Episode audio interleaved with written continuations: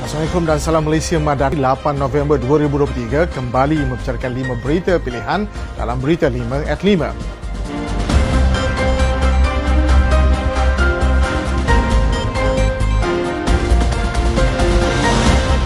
Malaysia antara negara yang paling lantang dalam menyuarakan penindasan kezaliman rejim Jordan Israel terhadap rakyat Palestin di peringkat antarabangsa, kata Menteri Luar Datuk Seri Dr. Zamri Abdul Kadir. Menurut beliau, Perdana Menteri Datuk Seri Anwar Ibrahim sentiasa berhubung dengan pemimpin-pemimpin dunia bagi menyatakan pendirian Malaysia melalui pertemuan dan panggilan telefon. Jelasnya, Perdana Menteri turut mengambil inisiatif untuk menyampaikan mesej Malaysia untuk mencari jalan bagaimana hendak menyelesaikan dengan kadar yang segera berhubung penjutaan rakyat Palestin. Menurut beliau, kerjasama dengan barang bukan kerajaan dalam negara juga antara langkah yang dilakukan oleh kerajaan untuk mengembali strategi dan usaha bersama dalam membantu rakyat Palestin. Pada Jumaat lalu, Malaysia telah melakukan penghantaran pertama barangan bantuan kemanusiaan untuk rakyat Palestin, membabitkan keperluan perubatan dan barang lain sebanyak 20 tan sebelum diikuti penghantaran kedua sebanyak 30 tan yang dijadual pada 10 November ini. Baru-baru ini Wanita UMNO Malaysia telah melancarkan tabung Palestin untuk digerakkan ke seluruh negara. Komandan Skuad Sayang 3K Kebangsaan Hisham Suhaili Osman berkata ianya sebagai simbolik keperhatian wanita UMNO Malaysia kepada rakyat Palestin yang dinafikan hak untuk berada di tanah air mereka sendiri. Beliau memaklumkan skuad sayang juga dapat merasai keperhatian tersebut terutamanya mangsa wanita dan kanak-kanak yang terkorban. Justru itu, wanita UMNO mengambil inisiatif untuk mengutip sumbangan sehingga 10 November ini sebelum diserahkan kepada rakyat Palestin.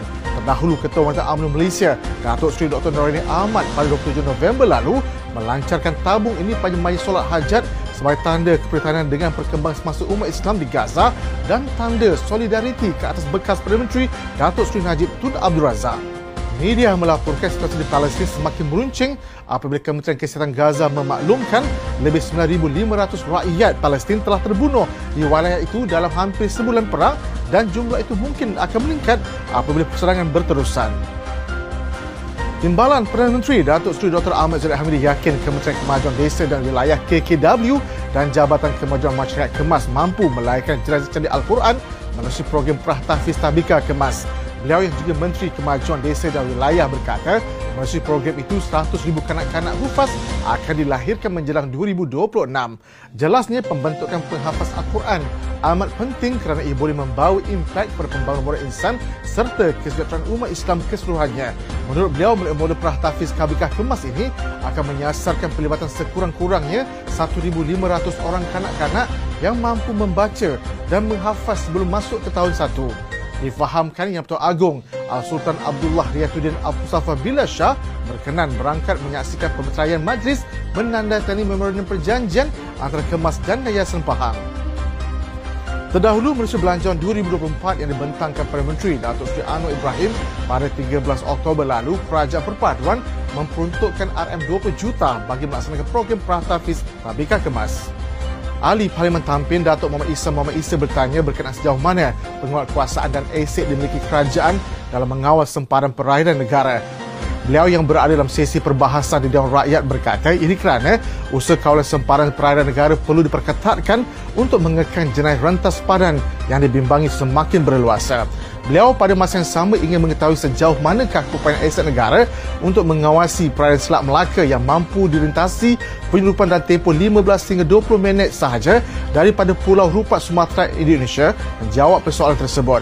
Menteri Dalam Negeri Senator Datuk Seri Nasution Ismail berkata, kawalan perairan sepanjang negara dilakukan agensi penguasa perairan Malaysia yang melakukan ronda 24 jam seminggu dengan kumpulan aset itu kapal, drone dan radar. Timbalan Menteri Luar Negeri Datuk Muhammad Alamin berkata rundingan pembatasan sempadan maritim di antara Malaysia dan Singapura kini sedang dilaksanakan di bawah mekanisme dua hal sedia ada yang telah digabungkan kepada satu mekanisme bersama. Beliau yang berucap dalam sesi perbahasan di Dewan Rakyat menjelaskan Mahkamah Keadaan Antarabangsa SCJ pada tahun 2008 telah memutuskan bahawa Singapura memiliki kedaulatan ke atas batu putih. Sementara itu beliau memaklumkan bahawa kedaulatan Pulau Pisang pula tidak dipertikaikan oleh Singapura dan negara tersebut mengiktiraf hak kedaulatan Malaysia ke atas pulau tersebut yang telah dimeterai antara Sultan Ibrahim dan Sir James Alexander Sutherland pada 8 Oktober 1900. Untuk rekod pada 23 Mei 2008, Mahkamah Keadaan Bangsa SCJ menyerahkan Pulau Batu Putih kepada Singapura tetapi Batuan Tengah kepada Malaysia. Pada minggu lalu, Perdana Menteri menegaskan Malaysia berpediran isu bahawa berkaitan Batu Putih boleh diselesaikan dengan pembabitan langsung Peguam Negara Malaysia dan Singapura.